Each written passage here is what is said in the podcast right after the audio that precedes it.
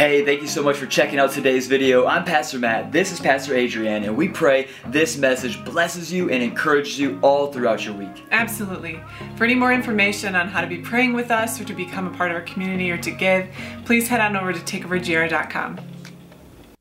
Good. My uh, my neck is fine. My body's fine. Uh, my pride is, however, uh, not intact at the moment. uh, well, good morning, Takeover Church. How we doing?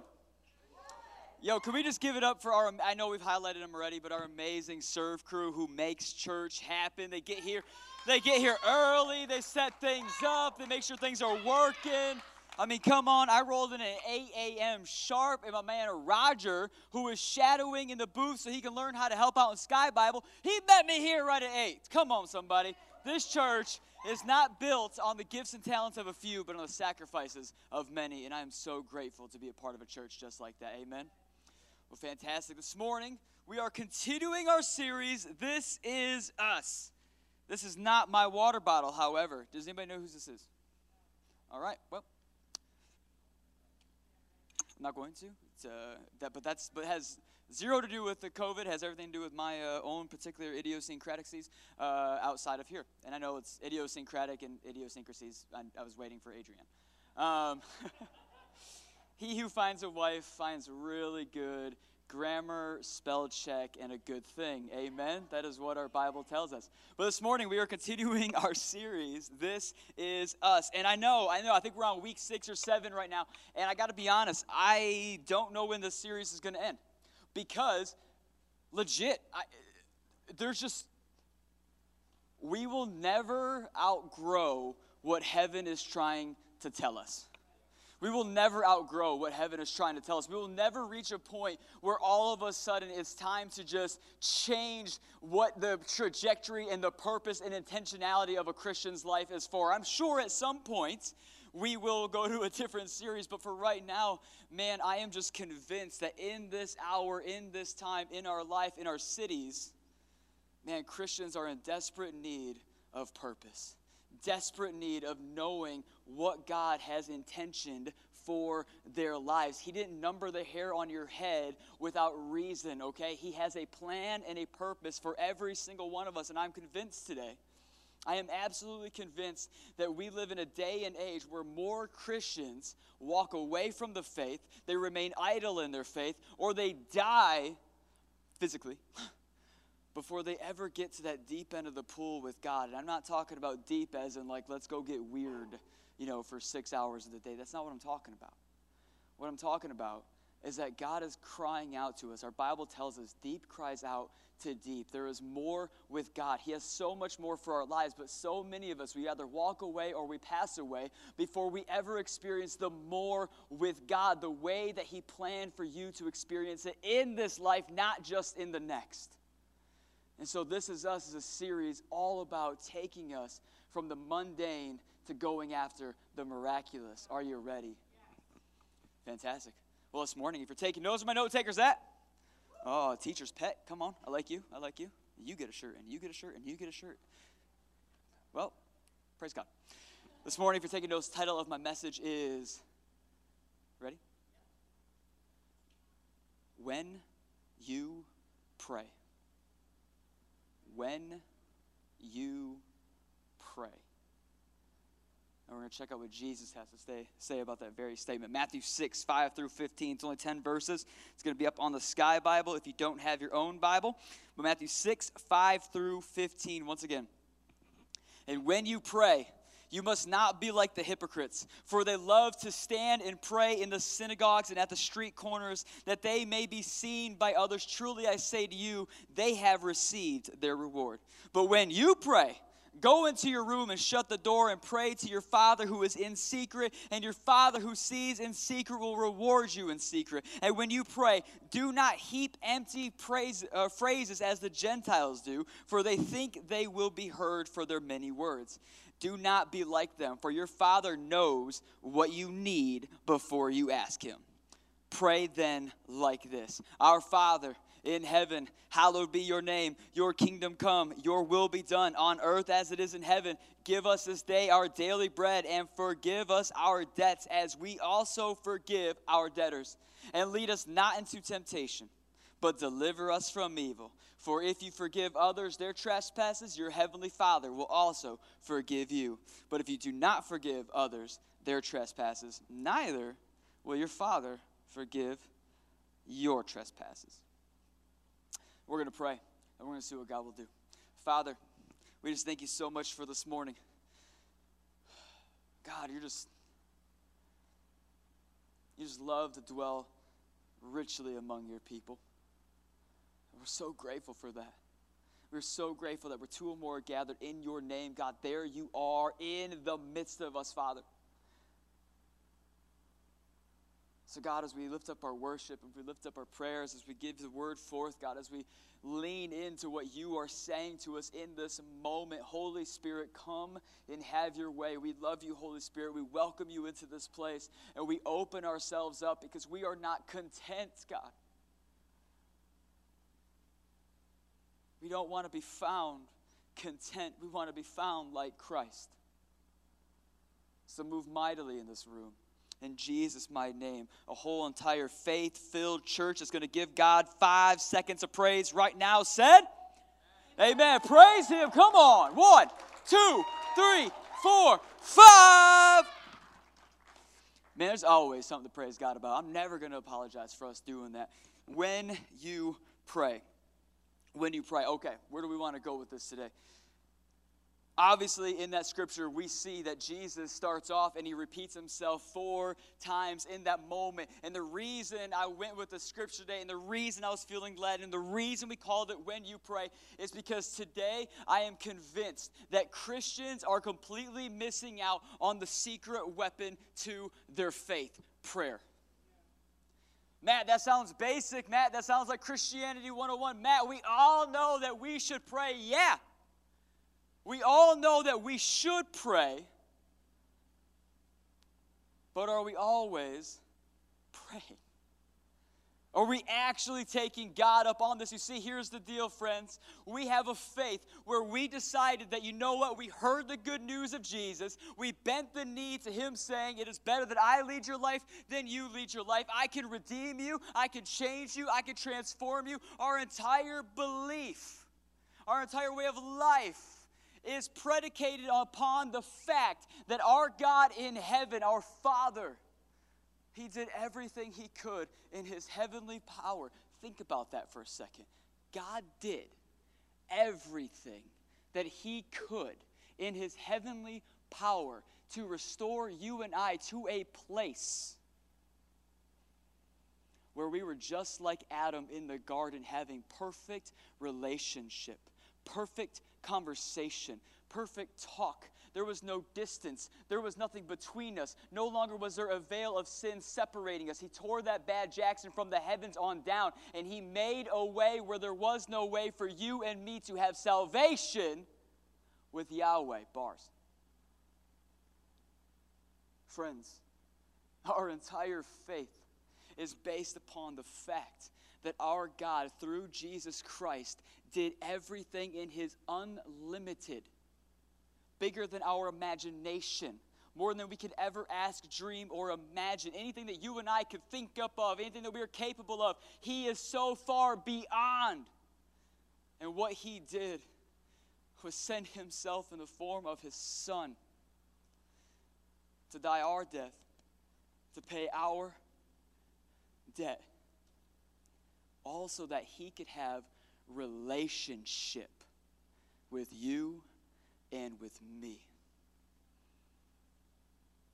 And yet, somebody say, and yet, and yet, and yet, so many of us, we leave God on read. Jesus is dead. And yet we're found leaving God on read. Obviously, Jesus is reigning and ruling and resurrected.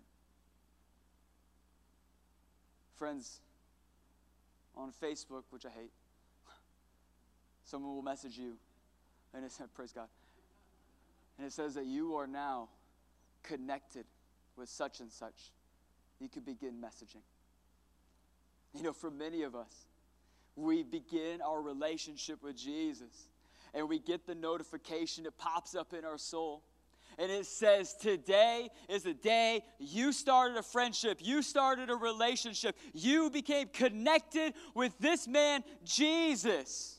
You can begin now messaging with Jesus, praying with Jesus, talking to Jesus, and yet we have left him on read, we've left it on open, we've left it on received. What good is a gift? What good is a God if he's only left on received but never actually received? But this is how so many of us we are living our lives in 2021. I mean, friends, come on. It's 2021, and how many of you know, if you're being honest, because my hand's about to go up, it's actually hard to follow Jesus. My hand's up, and I'm a pastor. It's actually hard to follow Jesus. Friends, can I declare to you today, can I submit this to you this morning? In 2021, it's not only hard to follow Jesus, it's even harder if you're not talking to him. It's not only hard to follow Jesus in 2021, I mean, because look at it. Everything in culture, in the world, in movies, in the news, in music, in art, all of it is almost simultaneously moving against the very name that we have bended our knees towards, Jesus. It's moving against him, his ways, his ideas, his plan for your life. It's all actively working against him. And how many of you know it's hard enough to follow him? It's even harder when all of culture is bent on destroying him. Man, it's hard out here to follow Jesus, but friends, it is even harder if you are not talking to Him. We have been asked, hey, drop your nets and follow me. Drop your pride and follow me. Drop your uh, career. Drop your ideals. Drop your ideas. Drop how you were raised. Drop whatever you are coming along with. However, I found you, drop it and follow me. We are in a life where we are playing follow the leader, but it is impossible to follow a leader that we are not talking to. It is impossible to follow the leader that we don't converse with, that we don't have conversation with. How can we follow someone when we don't know where he's telling us to go? This is the life that so many of us lead. Could you imagine? Maybe you're married in here today. Maybe you're single. Maybe you've got a boyfriend or a girlfriend. Could you imagine your relationship? What it would be, where you would end up if you never talked? Yeah, that's my wife. Y'all ever talk? Nah. Yo, that's my boo thing. Hey, girl. When's the last time she actually returned your text message? Six months ago. Yo, I got Facebook and I got a thousand friends on here. Yeah, how many of them do you actually talk to? I, I like their posts sometimes. And I guess the Jesus version of that is we like the verse on YouVersion of the day sometimes but we don't talk to him.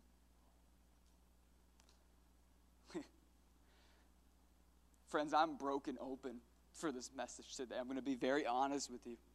I feel like an alabaster jar that God has just struck me and He has poured me out into this message because, friends, I am broken hearted for my generation. This is a plea, this is a call out, this is a shine the light on an area in our lives, mine included, friends, that we are in desperate need of not just growth. It's so funny that Zach was talking about this during Team Rally, but we are in desperate need of discipline in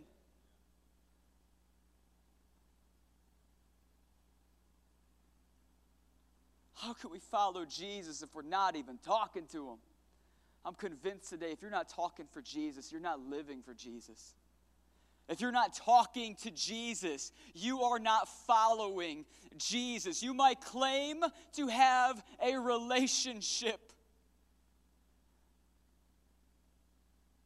but a relationship without communication? It's not a relationship, it's a second cousin, it's a third cousin. That's an old roommate who moved out and bailed on rent. yeah, I know him. But are you talking to him? Because you see, Jesus in this scripture, when you pray, when you pray. God, I love that. I love that Jesus, you see, here's the deal with Jesus nothing was said on accident, nothing happened on happenstance. There is no waking up and just stumbling your way into a relationship with Him, into a relationship with the Heavenly Father, into a relationship with the Holy Spirit. There is just no tumbleweeding your way through the western side of the kingdom and suddenly you're there and you have a great relationship. There's none of that because Jesus, He doesn't ever give suggestions, He gives commandments. Jesus doesn't just have good thoughts, He has God thoughts. He doesn't just say, This is probably how you should do things. He says, This is how you do things. Have you ever read in Scripture where Jesus goes, Well, you could have? or you know what you should have done? he doesn't. There's no suggestions with Jesus. There is only commandments. And in this moment, Jesus says to his disciples, When you pray, catch that, when you pray. What does that say? When you pray. What does that mean? It's not a suggestion. This has authority. This is a commandment. Jesus is speaking to people who are no longer human. You are now a new creation. You are back to being made in the image of God. You are perfect in His sights because Jesus has covered you, He has redeemed you, and He has replaced you in relationship with God. And He's speaking to the disciples, the yous and the me's, the whosoever shall bow their knees and profess that Jesus is Lord shall be saved, the yous and the me's, the whosoever's, the disciples.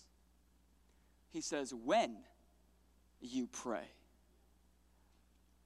It's not a suggestion. This is a commandment. You see, as a disciple, there's a reason he called him disciple. You see, a disciple, it's not a roadie. This, a disciple, they're not a groupie trying to use words that we'll understand for flakes, for people who only show up when they can receive something, who can only show up when the band's in town, or the guys in town, or the girls in town, the people who only dress up for that every six month occasion when you see that person, the people who are just thirsty. No, no, no, you see, a disciple. Disciple means one who is disciplined. Disciplined in what? The ways of God discipline in the ways of God. When Jesus says, You are my disciples, you and me, he is saying, You are not just a convert, because we weren't called to make converts. Jesus said, Go into all the world, making disciples of all men and women of the nations, not just converts, not just I raise my hand at the altar call at the end of service. No, people who are now disciplined in the ways of God. That's you. And that's me. When Jesus calls us his disciples, it's because he's calling us to leave our ways to take on his ways. You see, but we live in a time and a place right now, friends, where we, Christians, some of us, we would rather disciple Jesus. We would rather Jesus be a disciple of Matt or a disciple of our favorite preacher or a disciple of our favorite movement that's going on right now, whoever has the loudest microphone. We would prefer if Jesus fit in that box instead of his box. We would rather make Jesus a disciple of man instead of make Matt a disciple of Jesus. Friends, it don't work that way. It's his way or the highway, literally. Well, okay, maybe there's not a literal highway, but you get what I'm saying. It's His way, not our ways. I'm not called to disciple Jesus. Jesus is called to disciple me. Jesus is called to be disciplined in the ways of Matt McClure. He, I am called to be disciplined in the ways of Jesus Christ. That is the mission, friends. And so when Jesus says, when you pray, he is speaking to people who understand the terms and agreements of the contract they have signed, where they received everything in exchange for everything. So when you pray, I love that. Because we live in a time and place right now, friends, where Christians, we don't pray. We don't pray. I'm convinced if we did, our lives, our mental health, our battles, our day in, day out struggles, our confusion. God, so many situations and circumstances and heartbreaks and beatdowns that we find ourselves in will just dry up if we return to being a people of prayer. You have got direct access to the King of the universe. Come on, somebody. The King of the universe. You have got direct access to He that is, He that was, and He that will be again, the great I am. You have got direct access to your Heavenly Father. And so when Jesus says, when you pray, it's because His Father expects to hear from His children.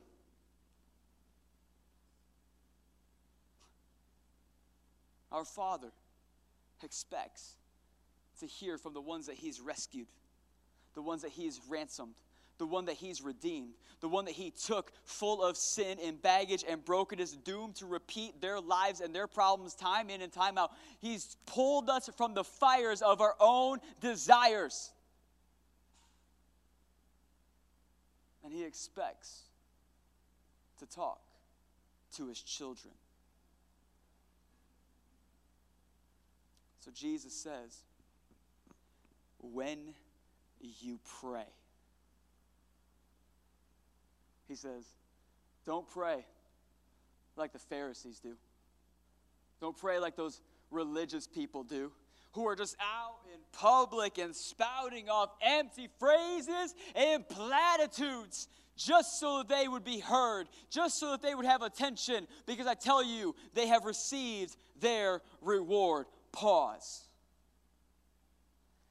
You see, we got a lot of people, we got a lot of Christians, we got a lot of players on the field of eternity, okay? We're out here trying to put numbers up on the scoreboard. What will help is if we get the plays from heaven, okay? And in order to get the plays from heaven, we got to be people and players of prayer, amen? And for some of us, we have allowed bad teaching on this scripture, bad theology on this scripture to stunt our prayer life. Let me break it down for you. Here's how it goes. Oh man, I'm in Meijer this person's got a bum leg. This person's not doing well. For whatever reason, this person looks whole, healthy, and complete, lacking nothing in Jesus' name. And yet, God is drawing me to them to go and pray over them. I don't know what it is. Maybe I got a word for them. Maybe there's something going on that I just can't see on the outside. Maybe it's an internal brokenness that they need prayer for. And yet, because of this scripture, because of bad teaching on it, not because of what it actually says, it's rendered the Christian inactive, the Christian in handcuffs because we've gone, oh, I can't. I can't go and pray in public. I don't want to go up there and just show up and take over the situation. We don't want to do that at all. No, no, no, we got bad teaching on this because Jesus here, he's speaking all about intent. How many of you know when God lays someone on your heart to reach out to and or pray for, especially in public, chances are you're not thinking about getting recognition or getting highlights or being awesome in Meijer. You're going, this is uncomfortable, I don't want to do it. Even me, who's Mr. Loud and Obnoxious. It's true, you can say it. Bethany nodded her head in the back. That one cut deep. I thought we were friends, but you know what? It's okay. But we're not thinking about getting the public recognition. We're thinking about this is this is scary, this is nerve-wracking, and what if this person cusses me out? What if they don't receive what I say? What if I pray and nothing happens? What if I don't see what I believe God is calling me to pray over right now? And we have allowed this scripture. Are there any children in here? Never mind. Don't worry about it. But we've allowed bad teaching on this scripture to neutralize. That's the word I was looking for. I almost said neutered, not going to lie. Couldn't come up with neutralize to save my life. I was like, no. Is there children in here? Because I'm about to say something on accident. Neutralize. Neuter works too. But we've allowed bad teaching on this. When Jesus is speaking to intent. He's not speaking to the practice, he's speaking to the intent. He says, Don't be like these Pharisees who spout off empty platitudes and empty phrases simply to get personal recognition. I promise you, he says, they will receive their reward in full. That recognition is their reward. Wow. I would rather have authority in heaven than accolades of man.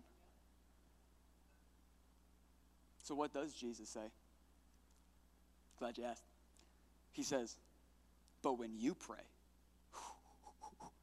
Come on, when he gives his disciples a commandment and when he opens our eyes and he shows us what we have on the inside of us, what his plan is for our lives, he says, When you pray, you're not like them. You're set apart. You actually know me. And what you do because you know me is you go away, you go to a hidden place, you go to a secret place. You go and you get away, you come away with God, and that's where you pray. And when you get away with God, when you go into the hidden place, what is prayed in the hidden place will be revealed in the public place. You see, friends, I really want to rest here. Because when is the last time, honestly, don't raise your hands, okay? Don't raise your hands. It's no shame. This is a reevaluation. This is the chiropractor that we needed to go and see this week because I promise you, your spiritual life, your spiritual backbone, your spine will be so much more healthy for this message, for this idea. I know mine has, and it's been wrecking me since Tuesday. When is the last time that there wasn't something wrong? That there wasn't a need that needed to be met? That there wasn't some dire situation and yet you still purposed and you still planned, you still set apart, you still carved out time, and you still made an appointment to go and speak with your Father. When is the last time? You see, so often, friends, as Christians, as Christians. I would understand a Gentile. I would understand someone who doesn't know Jesus. I would understand an atheist or an agnostic when world comes crashing around them and somebody and they just go, maybe there's something to this Jesus guy anyways, and they start going, God, if you're real. I would understand them treating prayer as a last resort. What I do not understand is for the Christian, prayer cannot be a last resort. This has to be our permanent residency. Prayer, friends, has got to be where we live. Prayer is not where we just pitch a tent for a season when we're going through it, pitch a tent when we are going through the valley of the shadow of death. No, prayer has got to be our first language, not our last resort. Am I preaching to anybody this morning? If this was our first language, get past West Michigan. We got our own language here, don't we? You can tell by how we give directions. Oh, you go north. Friend, it is 2021. You think I know what north is? I grew up in the 90s. I know up. Prayer. Prayer is a lifestyle. It's not a Hail Mary. It's not a last ditch effort. Prayer has got to be a lifestyle. Friends, if prayer is a lifestyle, if prayer is a lifestyle, It'll be a place where we go with God, where we get away with God. If prayer is a lifestyle, we will open ourselves up to an environment where God can make us like Him. Where God can make us like Him. And no, I'm not talking about, you know, the ability to cause a tsunami or, you know, like, you know what I'm saying? That's not what I'm saying. What I'm saying is that so often, we go to God just like this. And we have our arms and our hands open and we are asking to receive. When God is saying, Come away with me, don't just open your hands, but open your life. Don't just ask to receive, but ask me to take. What would your life look like if we didn't just decide, I'm only going to go to God when I need to receive, but instead I'm making a daily discipline. I'm making a point. God, come and take from me. My hands aren't just open, my life is open. This is the secret weapon. This is what the enemy fears. Enemy could give two craps less about a Christian that don't pray. You want to know why? Because a Christian who don't pray ain't talking to the guy that calls the shots. But a Christian that prays is dangerous. A Christian that doesn't need a reason to meet with their father, aside from the fact that, guess what? He's my dad. And he rescued me and he ransomed me and he adopted me into a family that I could never earn to be. And instead, we live our lives just going, God, I need you to move and do for me that which I cannot do for myself. And he's going, I already have. It was on the cross, it was on the empty tomb. Now get away with me. Get away with me. Every question that we have, every concern that we have, Jesus just said, He already knows your needs, anyways. Just get away with Him. Come away with me. He already knows your concerns. Just hide away with me. I know that it's fun in 2021 to make fun of Christians who say the words like, go to the secret place. I was in my secret place. I was in my prayer closet. Friends, I want to make prayer closets great again. I want to make the secret place great again. I want to make this a place where David would go and dwell, and we would see God move on Israel's behalf. I want to make this the place where Jesus could be led out into the desert for 40 days to be tempted, and he just responded with scripture and scripture and scripture and promise and promise and promise and truth and truth and truth. I want to be led away. I want a purpose. I want to say, God, take me to that place to that secret place where I can be with you and you can make me like you.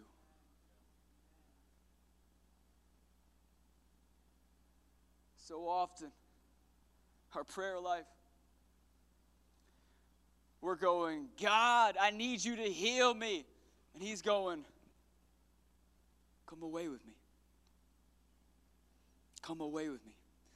God, I need you to provide for me. I know. Come away with me. Let's go talk. Isn't that crazy that He already knows your needs, yet He wants you to tell Him your needs? Isn't that crazy that He already knows what's going on in your body, but He would rather you come to Him and say, Hey, I've got something going on in my lungs. I've got something happening in my body. And Father, I'm just coming. I need you to move in this situation. He's like, Yeah, let's talk about it. It's not a negotiation, it's a conversation. Where your Father, who is able to do exceedingly above all you can ask, dream, or imagine, is ready and willing to meet you in your very point of need. And all He's saying is, Come away. Come with me. Purpose being hidden with me. You have got alarms set for every other activity in your life, Matt McClure, even when you need to post for church on Instagram. But do you have an alarm? Have you set an appointment? Have you made time? How, how arrogant am I? That the God of the universe has to come to me after He's done everything on my behalf, and He has to say, Have you made time for me? First of all, God, I don't mean to correct you, but you're the one who makes time. That's what you did. And you're right. I don't make time for God, I set apart time for God. If we live in such a way, we're going to live like the rest of the world, making times, trying to fit things in. I'm so grateful that God didn't go, man, I just trying to fit your salvation in at some point in time. You know, Jesus, just go. How arrogant am I? 3 p.m. every day, post on Instagram for church so you can get the good news out, let everybody know what's going on. I'm posting for church, but am I praying to the Lord of it? See, friends, like I said at the beginning of this message today, I said we were, we were not going to be people committed to the mundane, but we were going to be people committed to the miraculous. And friends, if you want to grow in miracles, if you want to grow in power, power must be first felt and deposited in the hidden before it is on display and revealed in public. Why? Because, friends, our lives will always echo what takes place in the hidden. Our lives will always echo. We got great sound deadening material in here. Will always echo what takes place in secret. And friends, I got good news and I got bad news for you. That goes good or that goes bad. Man, God, I just want you to use me in such mighty and powerful ways. Fantastic, Matt. Are you meeting with me in mighty and powerful ways? God, I just want you to use me for influence in Grand Rapids or in Wayland or in Rockford or wherever I come from this morning. God, just use me in mighty ways. Give me great influence in my city. Does God have great influence with you in the hidden place? God, I want to be able to give all of my time to my calling, all of my time to my ministry, all the time to my spouse, all my time to this, that, or the other thing. And God is going, How much time have you purposed with me? You want to live in power, but you're not even willing to go and bask in power. You want to you want to display the power of heaven in your city, in your marriage, in your house, in your family, and wherever you're coming to me with. But you're not even willing to set apart time to seek the power of heaven. God's going, I want. It's a basketball somewhere. God's saying, I just want to get away with you. Come with me. Come away with me. Come and be made like me. God, I just want to know my purpose. You'll know your purpose when you hear my voice. Come away with me. God, what am I what on earth am I here for? Yeah. I'll tell you, come away with me. God, I've got questions 2021 is raising a lot of alarms. There's a lot of confusion out there. There's a lot of information out there. There's a lot of uh, fake news and false truths and half truths and all these things. People are claiming to have empathy, but it's really just hurting people. God, what do I do? And He goes, I've got the answers to your questions. Come away with me. Let's pray. Let's talk. Christians, Christians today have gone and grown lethargic to prayer. We've grown lethargic to our relationship with Jesus. I like the YouVersion daily verse. That's awesome. That's a great tool. But a great tool is no substitute for what God is able to do when you meet with Him in secret. You see, friends, when Jesus says, when you pray, when you pray, God,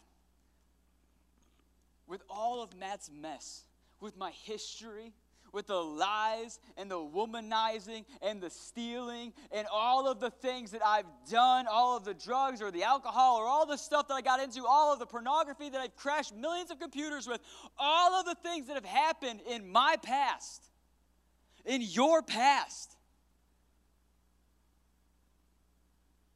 And yet, the King of the universe says,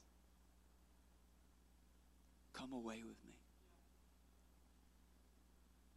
Christian, today, don't let your flaws or your brokenness or your dirtiness or your history or wherever you've been and found yourself with whomever don't allow that to rob you of the prize of prayer. Prayer is a prize that you didn't win, Jesus won it for you. Prayer is a prize. It's one that you don't got to wait till the end of your race to have. It is a prize. And he says, Bring the mess. Come away with me. Jesus, immediately following this, he teaches the disciples how to pray.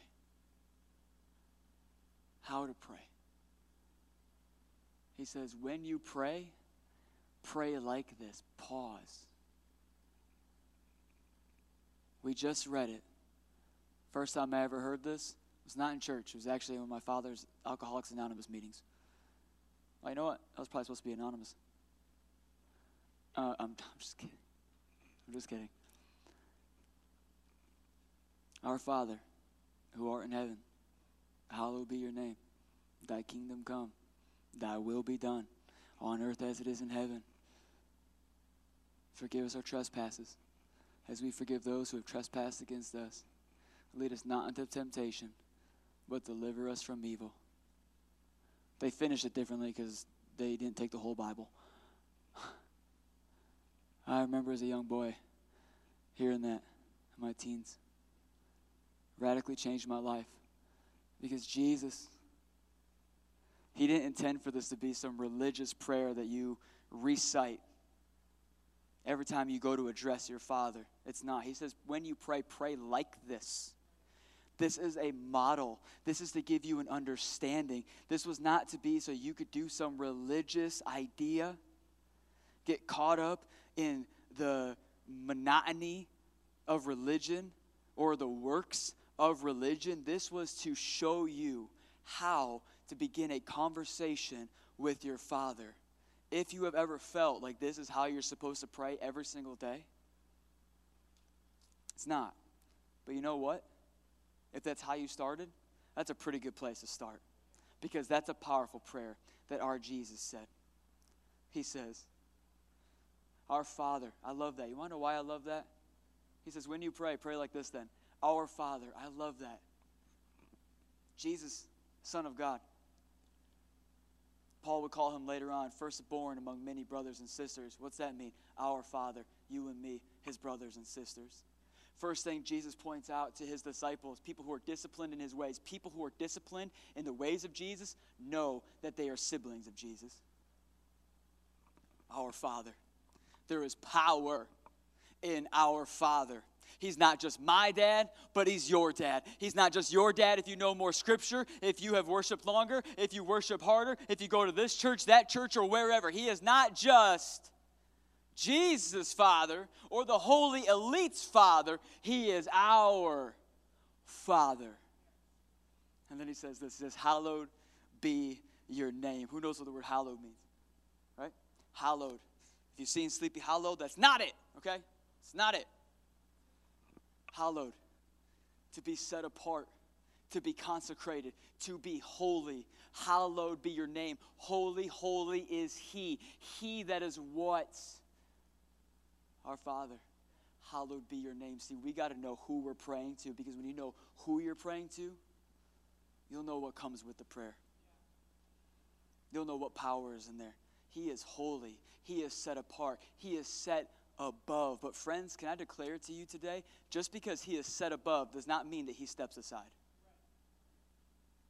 No, I need somebody to get that today because you are praying to the God who is set above your mess, above your circumstances, above your situation. But just because He is set above your situation does not mean that He will step aside for your situation. That means that He actually came and died so that He can step inside your life, inside your situation. He might be set above, but He died to be stepped inside and not aside. Am I preaching to anybody this morning? He reigns above it all so that he can rule in it all. That's who our dad is. That's who our father is. That's who Abba is. And he says, Your will be done on earth as it is in heaven. Your will be done. Not Jesus' will, which he, he is God. He's fully God, fully man, powered by the Holy Spirit to be awesome, just like you and me. He's God. And yet, he acknowledges his Father's lordship. And yet, he acknowledges that God is still above it all. How many of you know if Jesus is teaching his disciples to pray this, if Jesus is saying this in his own life, how more important is it that you and I are the ones saying this? God, your will be done, not my will. Before I was alive in Christ, I was fulfilling my will, I was doing what I wanted to do. And the question that we have to ask ourselves this morning here's how you know. Here is how you know whether you are praying to receive or you are praying in relationship.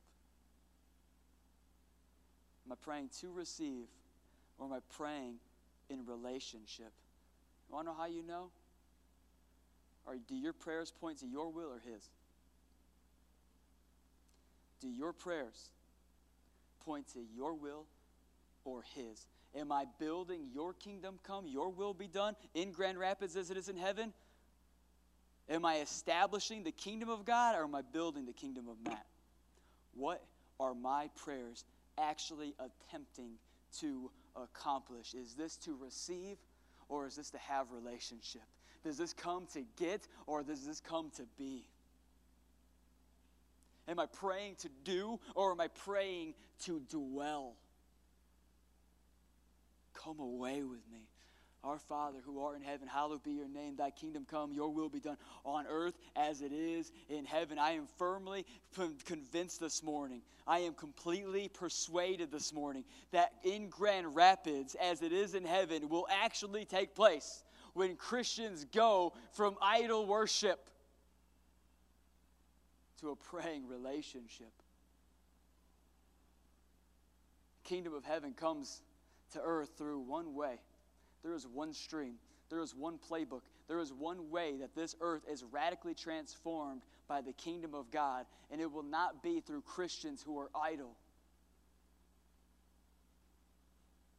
but Jesus followers who are prayerful.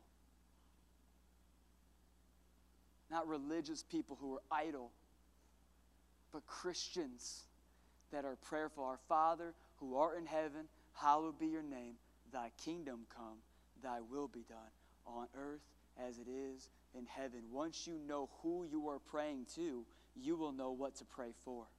Because Jesus follows us up, right? And he says, He establishes who God is, who the Father is, what he wants to do, his motivations. And then he says, Give us this day our daily bread. Give us this day our daily bread. What does that mean? That means there comes a time in our conversation, in our relationship, where I can ask for things, and it's like, yes, absolutely. Your father's a good father who loves a good, good, uh, good, give good gifts to his children. It's good. Give us this day our daily bread. Am I praying in God's will for my life? Or am I praying in Matt's will for my life? Give us this day our daily bread. What does our daily bread mean? Our, let's go back to our. Our meant Jesus and all of us in the beginning of this, and it means Jesus and all of us in the middle of this. Our daily bread. What God will supply for Jesus, He will supply for you. What God will redeem in Jesus, God will redeem in you. Oh, this is a revelation this morning. It's not even in my notes. Holy crap. What God will do through Jesus, give us our day, our daily bread, God will do in you. The prayers that He answered for Jesus, He will answer in you. What is whatever Jesus' daily bread has been, will be your daily bread. Give us our day, our daily bread. Wow, what a word. And forgive us. This is important. Forgive us our trespasses. Why is that important, Matt? Well, because you don't just repent the one time. But Matt, I thought remission was sin, was the bloodshed, and the whole nine yards. I thought I thought Jesus covered it all. I thought I repented the one time, and then He just made a way where there was no way, and all those things. I thought that's how it went down. It was, and it is, and it continues to be. That's exactly correct. But what you do not repent for, you will be doomed to repeat. See, repentance isn't just confession Repentance is a turnaround. So we're acknowledging who He is and His Lordship. He's allowing us to pray and ask for things that He has already promised that He will supply to Himself, like we said last week. Our daily bread. He will supply it for you just as He supplied it for Jesus. If He can do it in Jesus, He can do it for you. If He can do it through Jesus, He can do it through you. but we have got some things in our lives that we still need to repent for, that we still need to ask forgiveness for, that we still need to shine a light on. Because if we do not repent for it, we will be doomed to repeat it. And how many know when you keep repeating sin, it becomes habitual. When it becomes habitual, it becomes shameful. And when it's shameful, it's shameful. Don't live that way. Forgive us our trespasses. What does that mean? That means that God has a sign up for areas in our lives that He says, no trespassing. Don't step on that property, it's not going to go well for you. Don't go into that person's home. It's not going to go well for you. Don't go into that area. It's not going to go well for you. You are going to do things in there that I don't want you to do. You're going to do things in there that will harm you. You're going to do things in there that will hurt you. And so when we go to God and we say, Forgive us our trespasses, God, we've talked about it in the secret place. You revealed to me this is my pride, this is my arrogancy, this is my issues, this is what I keep doing, this is my lying, my stealing, my thievery, whatever your situation may be that you are habitually stuck in. And you go to God and He says. Just come away with me again. Father, forgive me my trespasses. Yeah. Talk to me about them. Tell me what happened before you went back in that yard where I told you not to go. What drew you to that fence? Come away with me. Let's talk about it. Why did you break into where I told you was off limits for your health, for your mindfulness, for your spirit?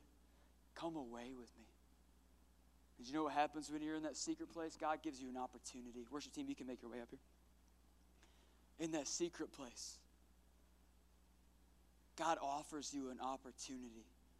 In that hidden place, there is a position available to you, an environment that is so disarming. God is already intimately aware of your innermost thoughts, of your innermost flaws of the things that you think about the people in your lives or the people who used to be in your lives or what you think of yourself, what your truest thoughts are for your marriage, where you're actually at. He is so intimately aware of these things. And so when Jesus says, Forgive us our trespasses, as we forgive those that trespass against us. What's that mean? It means the hidden place is a dirty place. It means it's a place where you get to come because it is the most disarming relationship you will ever have. There is no placating, there is no pretending, there is no uh, button mashing to try and put a cheat code in with God where you try and uh, arrogantly bend the arm of the King of Heaven and try to get him to do what you want him to do. It's disarming.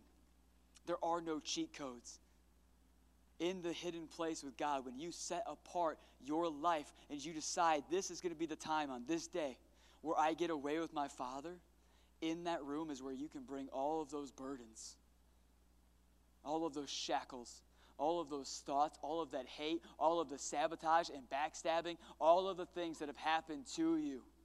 And as you accept His forgiveness, as you become, become washed by His forgiveness, as you receive his forgiveness, he doesn't just take, but he offers you the opportunity to lay down those that have trespassed against you. And you can actually walk out the secret place free to love again, free to hope again. Forgive us our trespasses as we forgive those who have trespassed against us. And then Jesus hits us with this lead us not into temptation, but deliver us from evil. Friends, God only gives what God has. A lot of us go, Why is God tempting me this way? That's bad theology. God cannot tempt because God cannot lie. God cannot deceive because he has no deceit. When Jesus says, Lead us not into temptation, He's actually correcting bad theology. But Christians, we walk away from this going, Why is God leading me to this hard place? Why is God leading me into this path of temptation? Why did He put this person in my life? Why did He put these feelings in my heart? Why did He lead me? Why are you tempting me, God? You think right now is the first time mankind has ever had that thought because we didn't know God? Funny how getting away with Him would actually let you know His heart funny how grabbing your Bible and positioning yourself and placing yourself in a place where you seek after Him and His truth for your life will let you know the character of God. And He's saying, Come away with me. Because I don't lead you to temptation, I lead you beside still waters. I don't deceive you, I deliver you. That's who our God is. And Jesus is saying to the Pharisees at the time who were being dumb and religious, and he is saying to those boys, his disciples, discipline in the ways of Jesus. Your Father, our Father, He doesn't lead us into temptation. No, no, no. What He does, the same thing that He did to me in the desert, and it's the same thing that He did for me in the empty tomb. He delivers us from evil.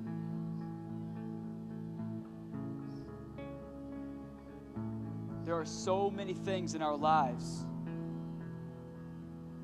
that if we were disciplined in prayer, they would dry up. I am convinced that we quit the race too soon. We don't finish it out. We don't get to the place where we hear, Well done, good and faithful servant. We might get let in. But what does being in look like for us? I believe is going to be completely predicated upon what God is able to do through us and what God is able to do through us in the earth will only come by way of prayer. And Jesus, right now, He says these three powerful words when you pray when you pray. This is the expectation. If you would rise to your feet. Right now, we're about to sing a song called Breakthrough.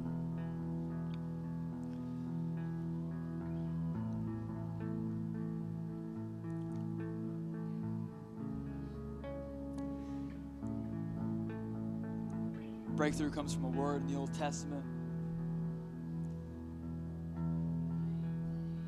called Baal Perazim which means the God of bursting through, the God of breakthrough. And that is his heart, and that is his character. And there is a secret place, a hidden place, a private place where He invites every single one of us to come away with Him, to get away with Him. Our flesh, our world, our culture, our sin, our dirtiness is all saying, Go away from God. And God is offering us to get away with God, and it's in that getaway where He presents Himself, the God of bursting through. So, this is an invitation. As the band begins to sing, let's enter into that hidden place. You see, friends, church right now, musicians, worship leaders, other pastors, other leaders who got here at 8 a.m. to make things happen. Today, church, this is a moment in time that takes place. And you can feel the presence of God in the room, can't you? That's not emotionalism. That's not because I'm revving you up in some way. The presence of God is actually thick in this place. The power of God is thick in this place, and that's because there are followers of God who have purposely positioned themselves to seek after the power of God in private and they decided to bring that private experience with God to church today. So, right now, if you need breakthrough, we got prayer in the back. If you need to hear the small, still voice of God, we're going to sing. And if you just need to say, right now, I'm going to begin to position myself. God, you have my word as your son. You have my word as your daughter. Father, Holy Spirit, give me the conviction to keep this because it's the cry of my heart today that I would meet with you every day. Worship team, church, go to that secret place right now.